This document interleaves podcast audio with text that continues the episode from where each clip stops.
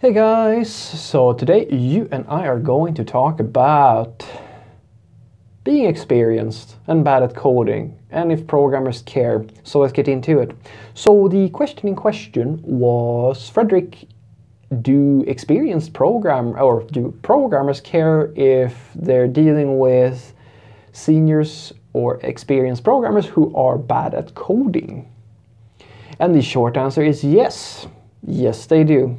I don't think there is anything that is more detrimental to your personal image as an experienced programmer than if you're bad at code. Let me explain. So, this is something that is a bit of a, phen a phenomenon, phenomenon, see, I got it, in IT. And the phenomenon I'm talking about is the illusion of that you know everything. What does that mean? Well, it means that as a software engineer, you are perceived to be an expert. Now, the problem with being an expert is that everybody thinks that you know everything. That's also a strength, by the by. If you know how to leverage this, you can get away with stuff, guys. Oh my god, I, I'm always amazed at how some of the most genius programmers, they are so good and they don't even realize that there are people like just walking around them just in awe, looking at them and just thinking think that think they truly believe that these guys and girls know everything. And they never leverage this. Guys if you want stuff to happen in your company you have to realize that if you're an experienced programmer and people come to you all the time for help they look up to you. They think that you know stuff which means that your your words carry weight and you never use it for some reason. I don't know why. Start using it learn some charism- uh, learn some charismatic uh,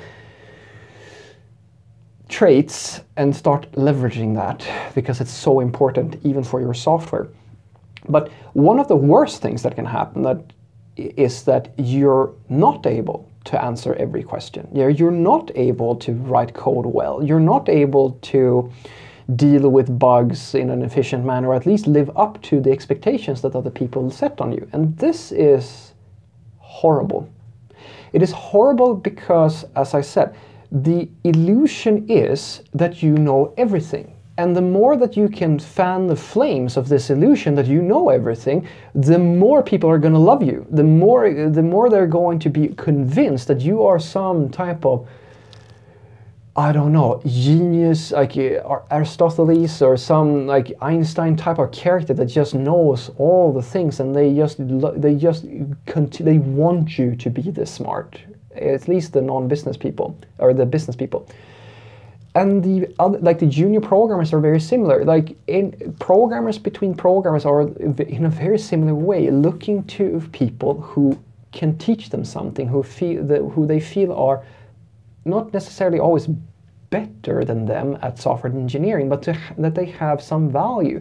They can produce things, they can like shoot ideas with each other, and ideally, the juniors at the very least, they want to have a mentor. They want to talk to experienced programmers who really know their stuff. So you can imagine what happens with that illusion if you sit down next to an um, next to a junior developer super excited to meet you, super excited to like they have this really really complicated problem, and then you kind of just go, yeah, no, I don't really know how to do that.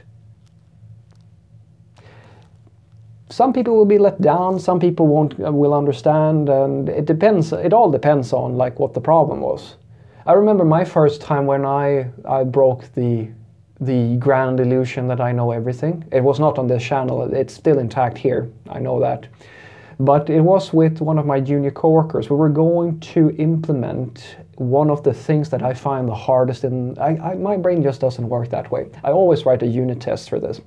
We were dealing with a batch job and we wanted to we were we needed to figure out at what offset in time or there was a time period we needed to account for before we actually ran the batch job.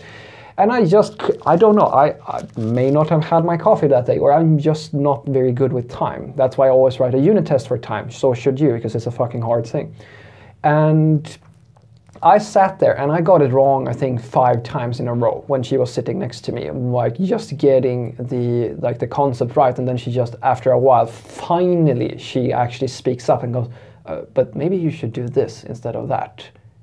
And then I just did that, and I kind of go, "Oh yeah, cool, that works now." And she started laughing a little bit and she said, oh, "You're not very good with time." And I just looked at her and I smiled and I said, "Yeah, no, you're absolutely right. I'm not very good with time." And what was beautiful about that exact moment was that up until like I broke the illusion. I broke the illusion and instead of being disappointed, she started well, she started relaxing a little bit. I think she was a little bit disappointed as well because after after a few of those snafus, she started going to some of my other coworkers that are mm, mm, fairly experienced as well, but that haven't uh, at that time at least broken uh, the grand illusion. But we got a better, a more warmer and nice. Like she, I became more approachable because she started realizing that you know what, I don't know everything. Allegedly, and this is a factor. You will face this as well. Every single developer will go through this. The, you will get to a point when you get so experienced that you start to notice that people are perceiving you as an expert. And now comes the next part in your personal development. Are you going to let that go to your head and get prestigious about it? Everybody does it yeah, to certain a certain amount. Uh, a certain amount. I felt the same way. I wasn't all that long ago where I felt that I had something to prove. It starts in two stages usually. It starts when you're a junior. In a junior's position, you want to prove to the seniors that you're smart and then you get to be a mid-level programmer and you, st- you st- don't feel the need as much to prove the, to the seniors that you're smart but you feel that you need to prove that your work is really really good. And that well sort of is the same thing i suppose but in essence you get very defensive about your solutions because you're in the philosopher stage as we like to call it where you think that you are reinventing things and coming up with great ideas, and then you're convinced that these, uh, this is the future. This is how we should be doing it from this point on. You're this close to making your own tech talk about it, and then someone comes and says, "You know, I don't really like that," and you get super defensive about it. You don't even listen because it is an attack on you. That's how you perceive it. And then finally, you start realizing that you don't know everything, and you, as I was saying, either you never really get comfortable with that and you just get defensive and angry and you try to do everything you can. Your reptile brain is telling you, defend yourself, defend yourself, fucking defend yourself. Someone is attacking your code.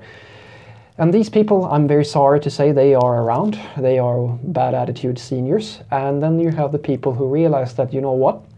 It's actually a very tiresome, it's, a, it's tiring. It's, it's so tiring to be the expert. It's so tiring to be the person who has to live up to this expectation of everybody else because you know it just it just comes it snowballs on you. You start impressing people and then all of a sudden you go out of your way to impress people and then all of a sudden you need to do extra hours to impress people and all of a sudden you let them down once and you feel bad because you made a human error and now it feels like you have to start over and this is the thing it's so much work to keep on impressing people and so little reward for it, but it's so easy to lose all that respect. All that has to happen is that you need to fail a few times and then the meter goes down again. If you look at building your your grand illusion that everybody uh, has to the highest peaks, well, that's a lot of work. And at least I feel that it's not worth it. So, what I want you to take away from this is pretty much that seniors who are bad at coding, I, I promise you, coders care about this stuff. I mean, the only reason anybody's most likely looking at this video of mine is because they believe that I have something to share with them, that I know something about software engineering that is worth listening to. If I had even, say, 30 40% of my videos come out as where it very obviously shows that I don't really know what I'm talking about, do you imagine that anybody would watch this little this channel of mine? No. And it's the same thing with when you work.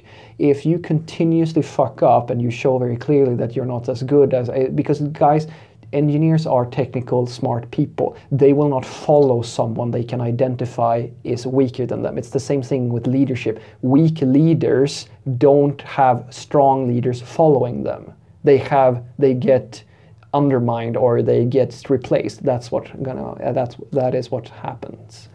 And what I really want you to think about is that this is because you are perceived to be an expert. You are working in an expert field. Your role is to be an expert.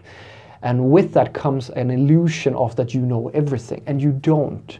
And you are much better off by accepting that early on and being humble enough to realize that sometimes you're going to do really well and sometimes you're not going to do so well. And try to fight that primal urge you will have when it comes your way to impress people because some people will be impressed by you. But don't let that sink in and become something that goes to your head. Feel good about it but don't let it become the primary thing because all of a sudden you're spending so much energy just trying to impress people when you could be living your life and being happy instead. Have a great day